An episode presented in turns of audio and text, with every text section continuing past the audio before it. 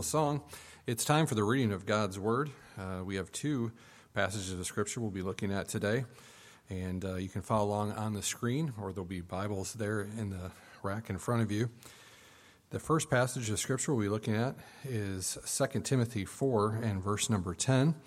Second Timothy four, verse number ten, and those who are able to all stand at this time. Second Timothy chapter four and verse ten, and then we'll be turning over to Acts chapter seventeen uh, in just a moment. Second Timothy four and verse number ten, I'll read and you can follow along.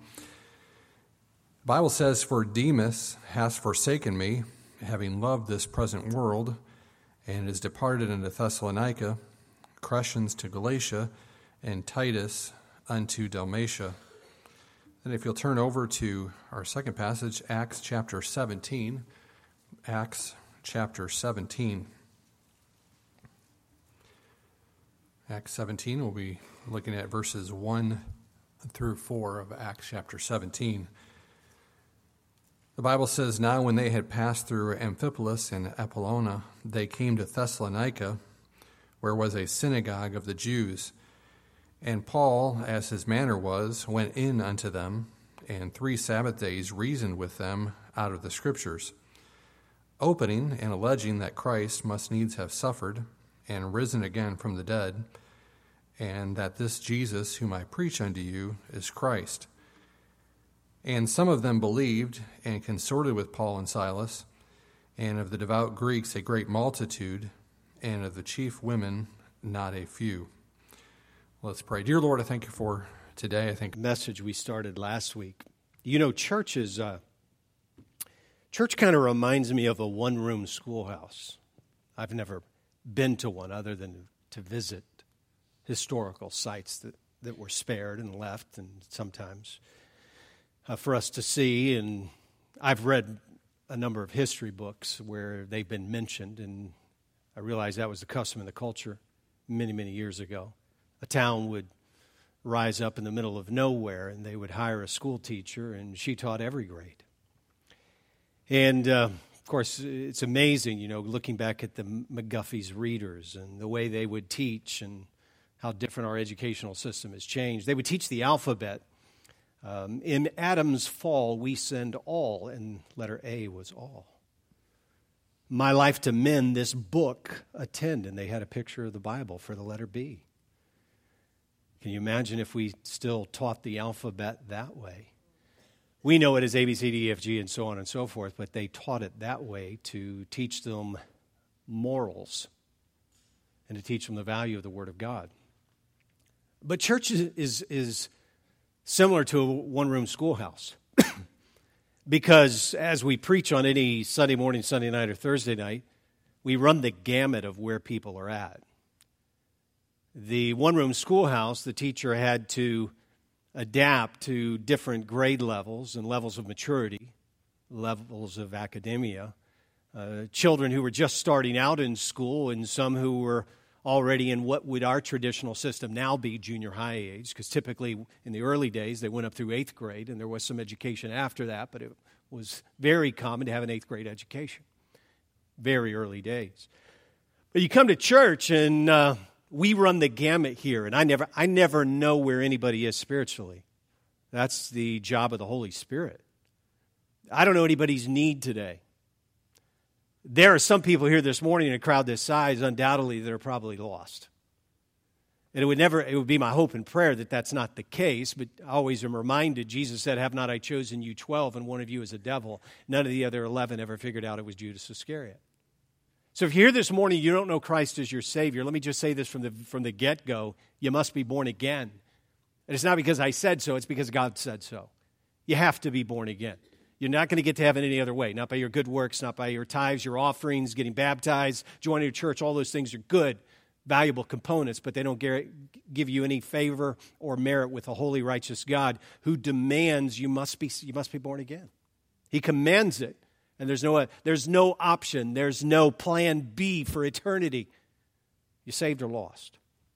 And then in the Christian life, we go to the next sec- segment of our crowd this morning.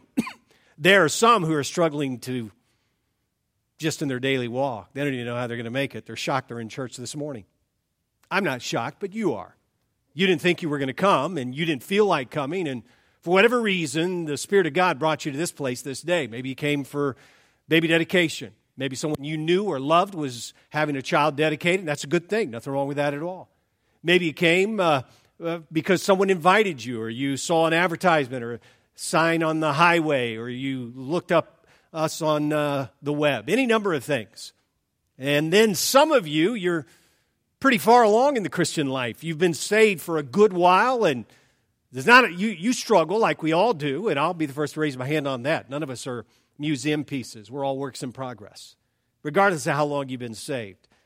Uh, Paul said, I don't count myself, I'm paraphrasing here, to have apprehended. In other words, I'm not all that yet. If the Apostle Paul could say that, I think it's safe to assume that so could this guy and the rest of us.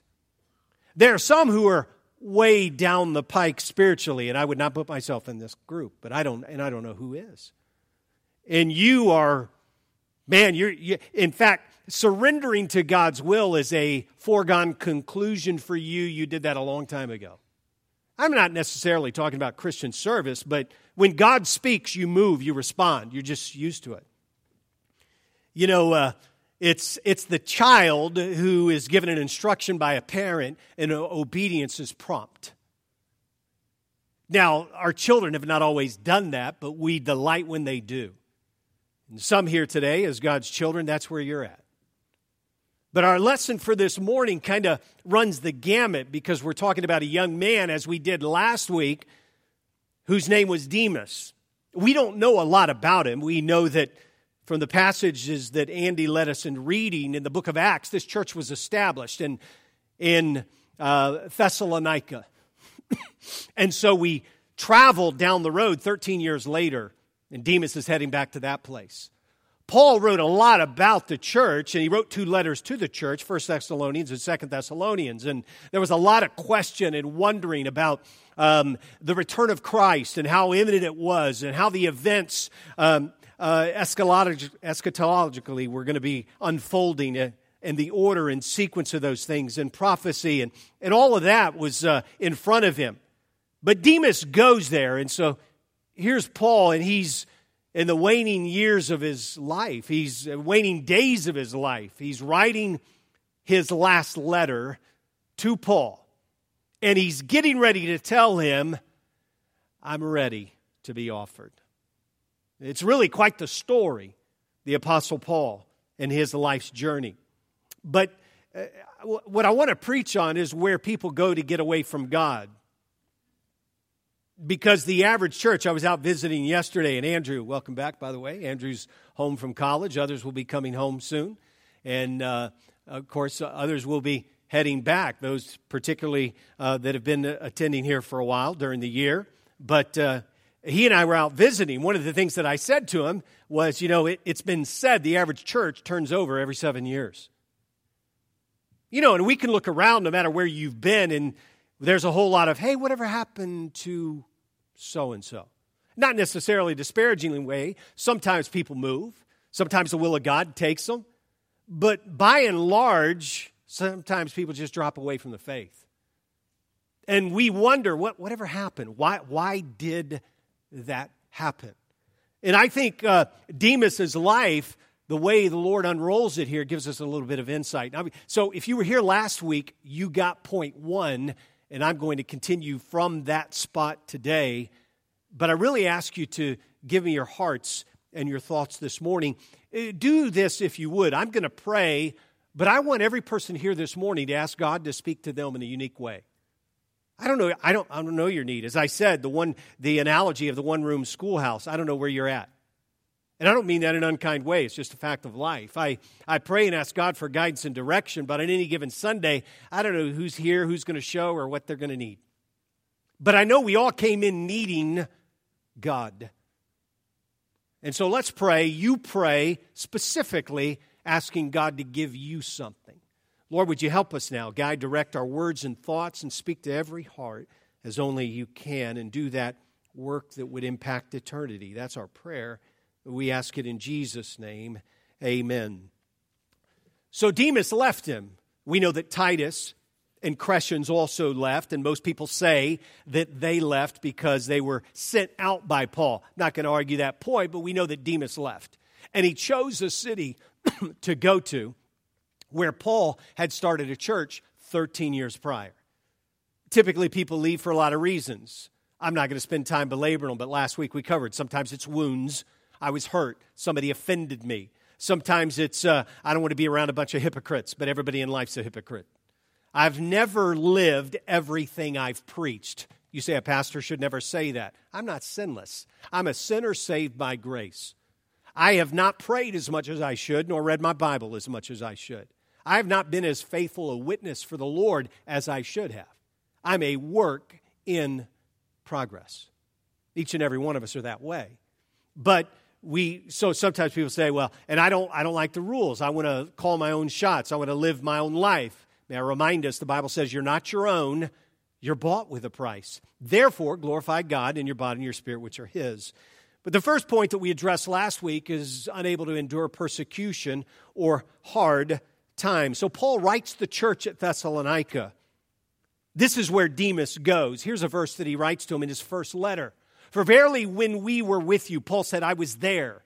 When he arrived in A D fifty-three, and he preached in the synagogue, and the Bible tells us from Acts chapter seventeen, many people trusted Christ. A church was established. There's no record of that church yet today remaining. Went through a lot of persecution, and it is a it, it has a this area of a million people in the metropolitan area of what we would call Thessalonica today. Um, there's very little evidence of Christianity, less than one percent, though there was a time when it was over fifty percent. But today, less than one percent identify themselves as Christians. A large Muslim community is there. I told you, Paul says to them, it was going to be this way. I told you it's not going to be easy. You trusted Christ. You got saved. You realized your lost condition. You realized there was no middle ground, and you must be born again. And so Paul came and he preached on his missionary journey. One of his journeys came back again, and he preached and he said, I told you tough times were going to come. I told you it wasn't going to be a piece of cake. The moment you got saved was a great day, best day in your life. The best day in your life is the day you trust Christ. But if you think it's going to be a piece of cake, you're in for a rude awakening. The Christian life is tough. Nothing at all like was ongoing in Paul's day, but he tells the church at Thessalonica, remember, this is where Demas goes to this place, and he said, you guys aren't able to stand. What's the deal? And I think maybe one of the reasons Demas went here was he saw how tough the area was. The Bible tells us in Second Timothy, Paul writing to this young man who became a great convert and a great Christian. Persecutions, afflictions, which came into me at Antioch, at Iconium, at Lystra, what persecutions I endured, but out of them all the Lord delivered me. Notice this, Demas never chose those three cities. He didn't go there. He didn't go to Antioch. He didn't go to Iconium. He didn't go to Lystra. Hey, Iconium, you know what happened there? Paul went there to preach, and they took him out and stoned him and left him for dead.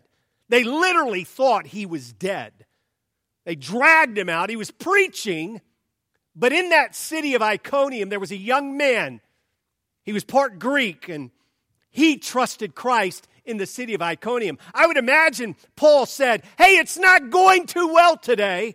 I'm stoned. He was unconscious. They thought he was dead. He's drug out of the city. The young convert in Iconium was a young man named Timotheus that you call Timothy. He was saved there. And so sometimes we think, man, God's not at work here. Why this struggle? Why this trouble? Why this difficulty? And I don't have to put up with it all the time. It seems hard, the Christian life. Well, first of all, it's not hard compared to a lot of folks. I was reading recently, and I think it was Voice of the Martyrs, where in the month of April, four hundred twenty-eight Christians around the world were martyred. four hundred twenty-eight. You didn't see that on C N N. It's not on the news. Do you realize every single day Christians are martyred for their faith? While we set at ease in Zion, if you will, with, with very little threat of persecution and difficulty and hard times. But Paul says, hey, listen, persecutions, afflictions came unto me. I went here and preached. They beat me. I went to this city. They stoned me. I went to this city. They threw me in jail. But out of every single one of them, the Lord delivered me. It doesn't matter what you're going to face in life. Sometimes people bail on God because it's just too tough. It's just too hard. And the level of our hard, we're, we're, we're so spoiled in our culture today because the level of difficulty for us is, oh man, I can only hit the snooze button two more times to make it on time. The level of our difficulty is trying to figure out where we're going to eat after church on a Sunday. Third world, first world problems, right? I mean, we're sitting there struggling. We're trying to figure out what are we going to wear to church? Like we don't have anything to wear. Whereas, you know, three quarters of the world today will try to figure out what, if, if they're going to have anything to eat today.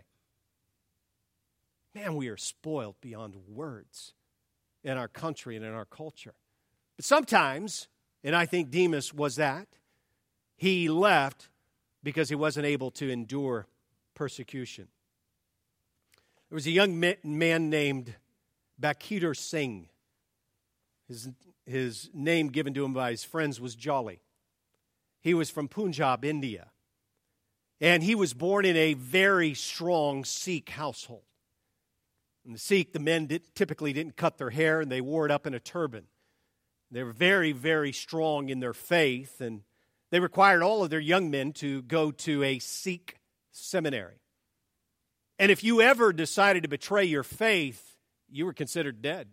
In fact, sometimes you were persecuted even to that point. But Jolly, as we'll call him, when he was a young boy, he showed up at his school, and unbeknownst to the locals in that Sikh community, his teacher was a Christian. And he came and said he was struggling with some things, and his teacher said, Jolly, you need Jesus Christ. It was the first time he'd ever heard the name Jesus Christ, but he thought, how strange, how foreign to me. I need Jesus Christ. He said, you need Jesus Christ. He can help you. But he couldn't say any more about that, so the teacher kind of left him, and he got into his adolescent years, and I think he was about twelve, thirteen years of age, and a friend of his in the Sikh community, but all the while keeping it very secretive. They were playing, and Sikh uh, had a had a situation where it was very clear that he was struggling, and his friend looked at him, and he said, Jolly, he said, you know what you need? He said, what's that, my friend? He said, you need Jesus Christ. It was the second time in that Sikh community that he heard about Jesus Christ, and he thought, who is this Jesus Christ? I've never heard that before, but, but I'm told that I, I need Jesus Christ. And so it wasn't short, shortly thereafter that he was able to acquire some copies or pages, if you will, of the Bible.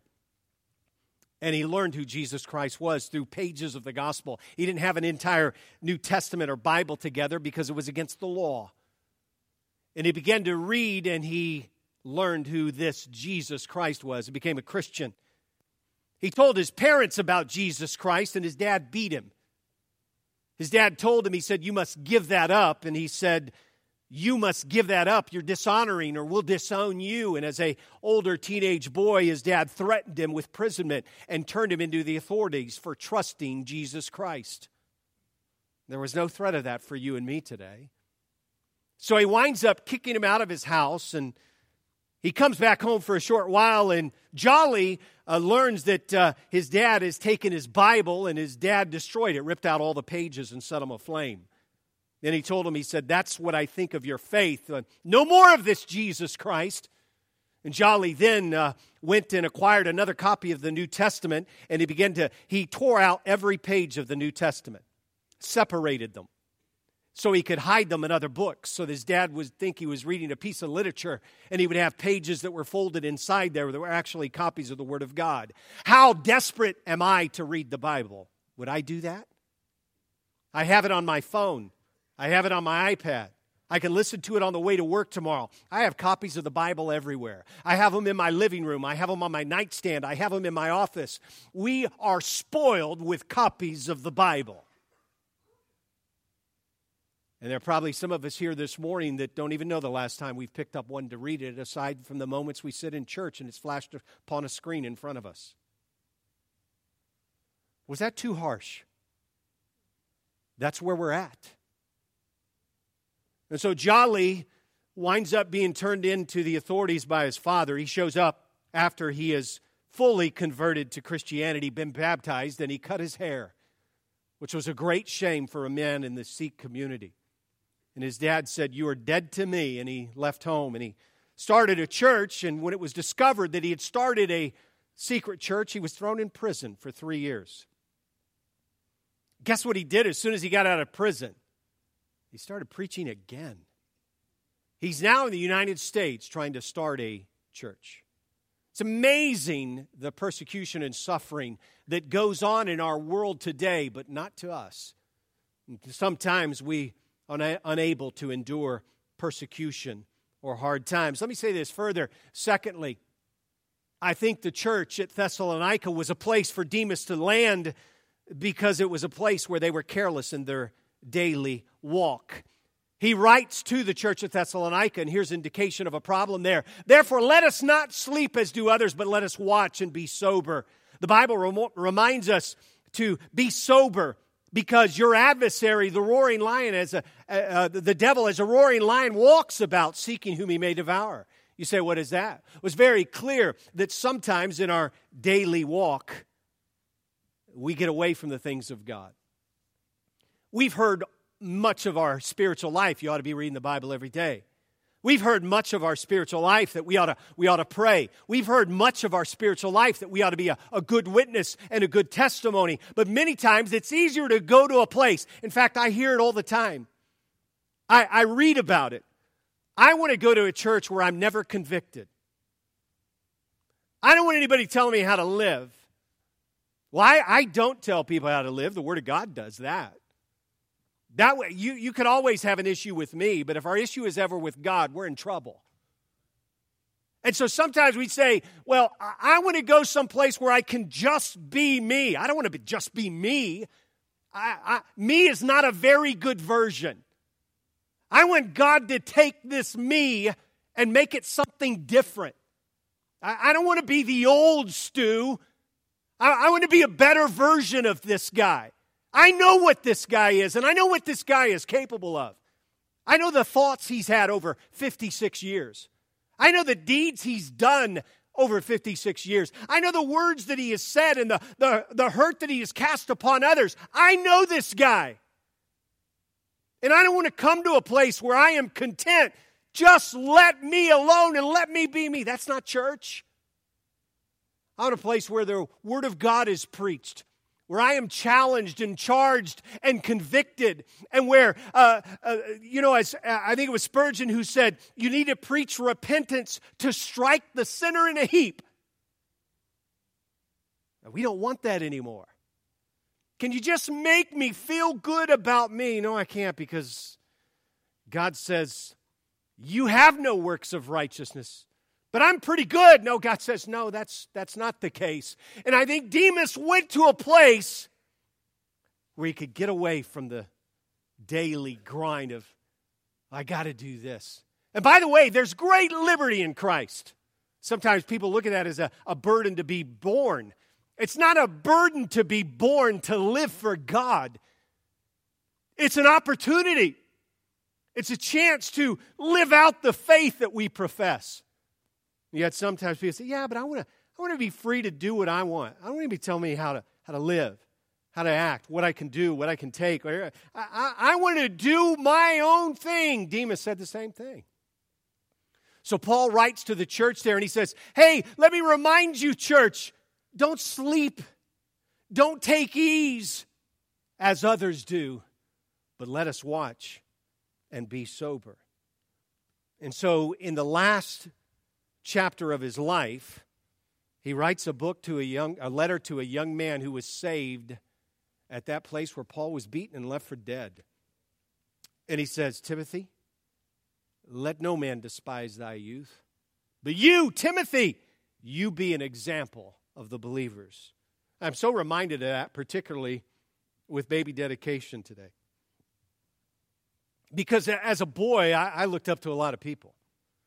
I can remember sitting in church and looking up to people. I remember the first couple that I had that were, uh, I guess you would call them youth directors. Uh, they were only in our church for a couple of years, and, and I remember being in junior high school, and he was a he was a sergeant in the military, and he and his wife, they were just there for three years. I, I've never heard from him or seen him again. But but I remember sitting in, in my, my Sunday school class, and I remember activities, and I remember church, and I remember watching them. And I remember thinking, boy, I like what they've got. I like what they have. And every one of us are an example to somebody. And so he says, you're going to be an example to someone. Someone is looking up to you. Someone is dependent upon you. Don't let anybody despise it. Don't let anybody take advantage of it. Don't let anybody rob you of it, but be an example of the believers. How? In word. The things we speak, our conversation, that's our lifestyle, how we live. That's why Paul said, if meat make my brother to offend, I'll eat no meat while, as long as the world standeth. Because he was so concerned about who sees me. How do I live? Every person under the sound of my voice today is an influence to someone. Your children first and foremost. Your spouse, your siblings, your coworkers, your neighbors. David said, the wicked watcheth the righteous. Did you ever think about that?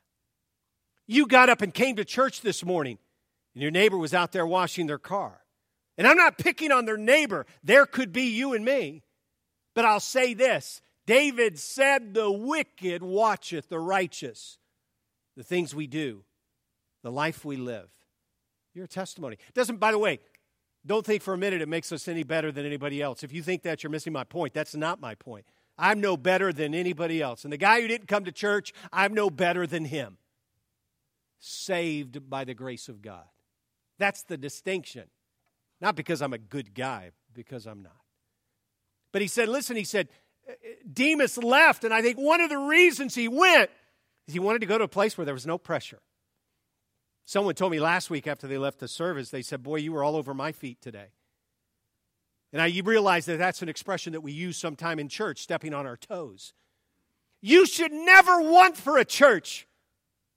You should never want for a message where you don't feel something.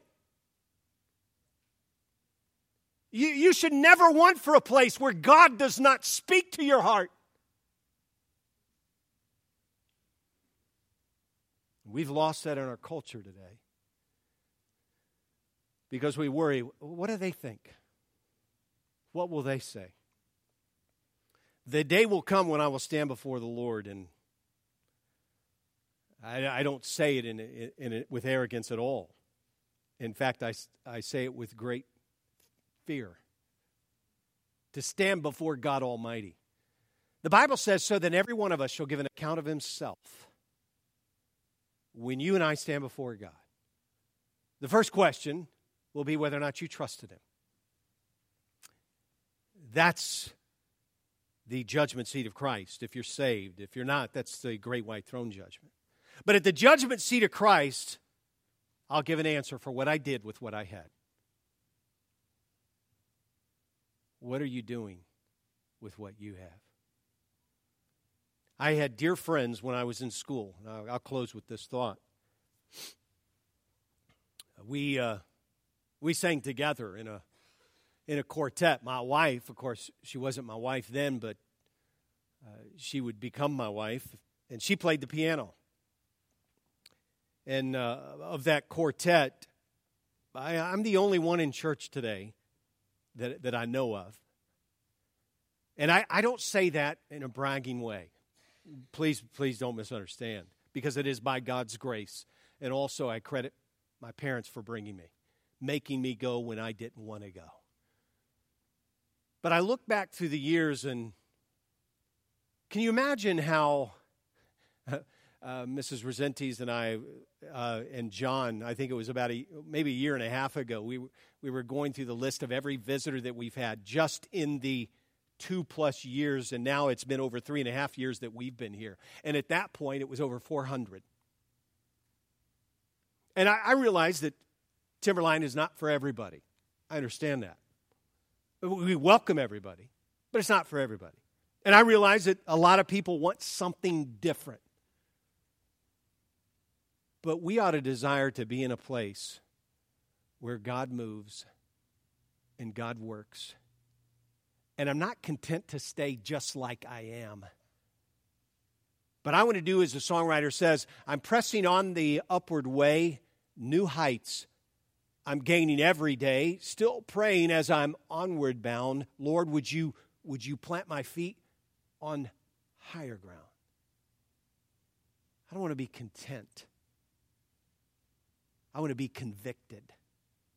I want to know that if I go to a doctor, I don't want that doctor to look at me when I, when I am sick or terminal. I don't want him to look at me and say, oh, you're fine. Don't you worry about it. You're good. I want him to speak the truth. When our youngest daughter was diagnosed with inoperable liver cancer, I didn't want him to sugarcoat anything. I wanted him to, I told him, I said, tell me what we got to do. Tell me what her, her, her, and she went through all the chemo and surgeries and all of that, and year in the hospital, all of that, but I wanted to know everything. Don't try to sugarcoat it to me. Tell me. But Demas said, I don't want that. I just want to fit in. I just want to feel good.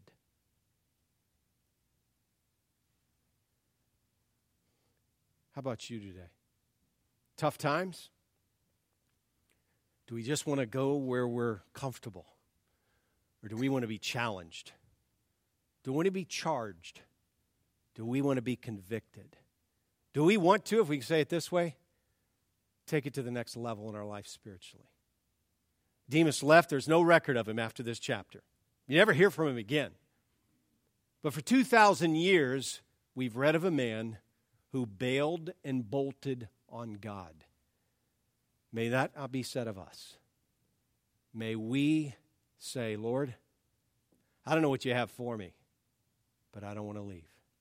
I want to be at a place where you're speaking, where you're moving, and where your work is being done in my heart and the hearts of others. Shall we stand with our heads bowed and our eyes closed?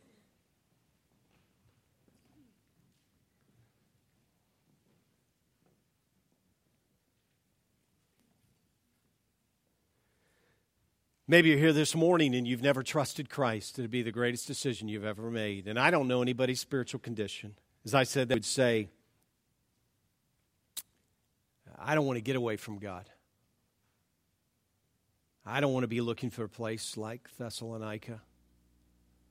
I want to trust that the Lord has for me what I need here. And I want to be faithful to seek that. If you're here this morning and you don't know for sure that heaven's your home, if you were to die today, you're not sure about eternity. With our heads bowed and with our eyes closed, would you simply lift your hand and say, Pastor, would you pray for me? I'm not even sure that I'm a Christian, that I've trusted Christ. I don't know for sure that if I were to die that I'd go to heaven. Is there one like that? Would you pray for me? I won't embarrass you, and I mean that. I won't call you down. I, I would not do it. Is there one like that? You say, pray for me. Anybody at all? Anybody at all? Please pray for me. I want to know that. How many of you would say, again, with our heads bowed and our eyes closed in a way of testimony, you'd say, I am a Christian. I know that I have trusted Jesus Christ as my Savior. I know that beyond a shadow of doubt. Would you lift your hand as a quick testimony? God bless you. God bless you. Many, many hands. You can put them down as quickly as you raise them. God bless you. Many, many hands. How many would say, God spoke to me very clearly about something today, and maybe I have become careless in my walk? It's easy. I've done that. I've been down that road before. I'll be the first to raise my hand on that. Is there someone who'd say, God spoke to me about that? Would you lift your hand? God bless you. God bless you. Many, many hands. You can put them down. Listen, when God speaks to us, it's because he wants us to move. Never resist an impulse of the Holy Spirit. And if God has convicted or challenged or charged us in a way, then it's incumbent upon us to respond. And my prayer is that you and I would do just that. Let's never be looking for a place to get away from God, but let's seek a place that will draw us to him, a place personally and a place corporately. Lord, would you bless in our invitation time? Help us to be receptive and responsive, Lord. That's our prayer. We ask it in Jesus' name. While the piano plays, if God spoke to you this morning, would you come? You're welcome to pray at your seat, of course. Maybe there's someone who'd say, I just want to come and tell the Lord, I don't want to get away from him. It's on my heart today, and I don't want to be looking for someplace else spiritually. I want to draw close to God. I don't want to get away from it.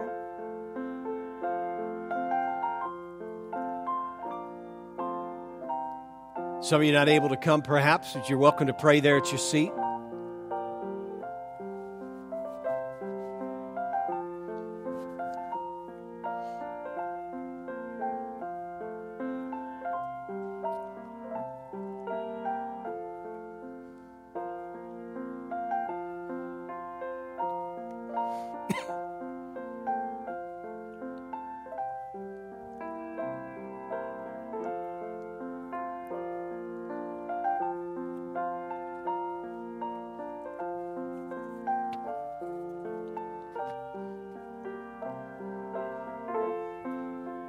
Have you minded the Lord today? Many folks praying. Others, I'm sure, praying at their seats.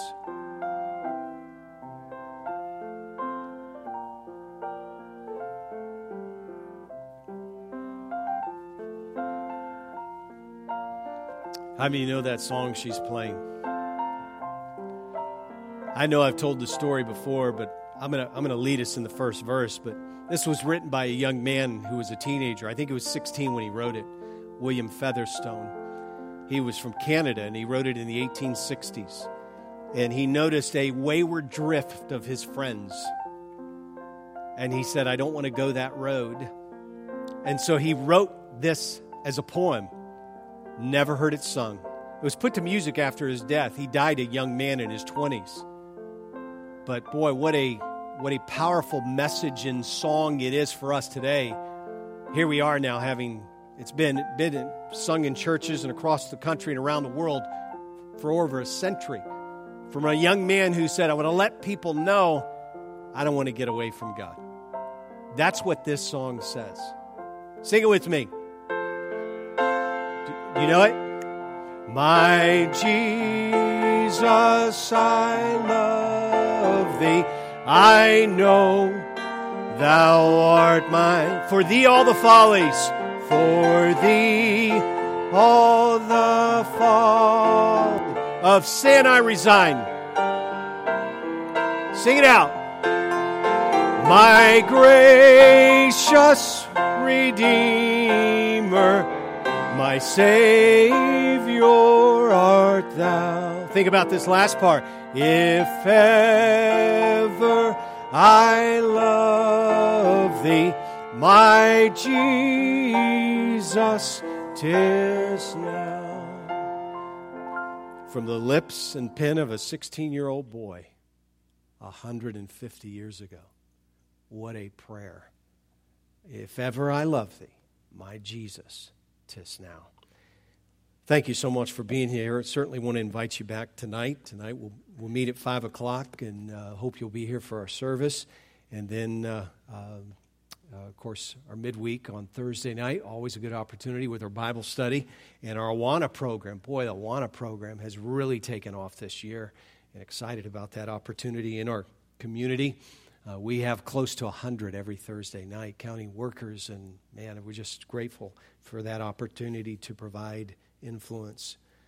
I, I hope you'll you'll put to heart and mind some of the thoughts from the message, and it is my heart's desire to help us, uh, to help me, but to help each and every one of us, because the temptation will always be present to drift from the things that we know are right, and may God help us to stand fast, as Paul said in Ephesians, having done all to stand. And so thank you for that. Robert, why don't you come and dismiss us in prayer, and make sure you show yourself friendly to one another. The Bible says, a man that hath friends must show himself friendly. And again, if you're here as a guest, we're so honored you came. And I do hope you'll take a moment to fill out the connection card, drop that off in the seat back there in front of you. And if you'll are located in the seat back, if you'll drop it off at the counter on your way out, we have a gift we'd like to put in your hand. We're always very honored for guests that come our way. I hope you have a, a blessed Sunday afternoon. Thank you again for being with us. And if you can, be here tonight, five o'clock. And uh, if not, if you're not able to be here, please, please be in prayer for our service, that God would continue to speak to us. We got a different, heading a little bit of a different direction tonight in the Sunday evening service. And you say, what is it? I don't know yet. Um, I have two that I've written. And uh, trust in the Lord to show me which one, or uh, I'll scare you. Maybe we'll preach on both. No, um, but I do appreciate your prayers for that tonight at five o'clock. Robert, please dismiss us in prayer. Uh, what a good day in uh, the house of the Lord, amen. Um, let's uh, bow our head and we'll pray and be dismissed. Dear Heavenly Father, we are uh, so thankful to be in your house this morning, dear Lord, with a sunny day, dear Lord, uh, wonderful preaching, dear Lord. I take that. Uh, I pray that we would take this to our heart, dear Lord, as uh, as uh, we would strive to hear your word, dear Lord, that it would uh, make us better, dear Lord. I pray that you just let us be better for being here today. Dear Lord, I pray you be with our pastor. Continue to uh, guide him, guide him in tonight's service. Dear Lord, I pray that you be with all that are here. Let them have a great day this afternoon. Get some rest, dear Lord. We're thankful for all you do. In Jesus' name we pray. Amen. And you're dismissed.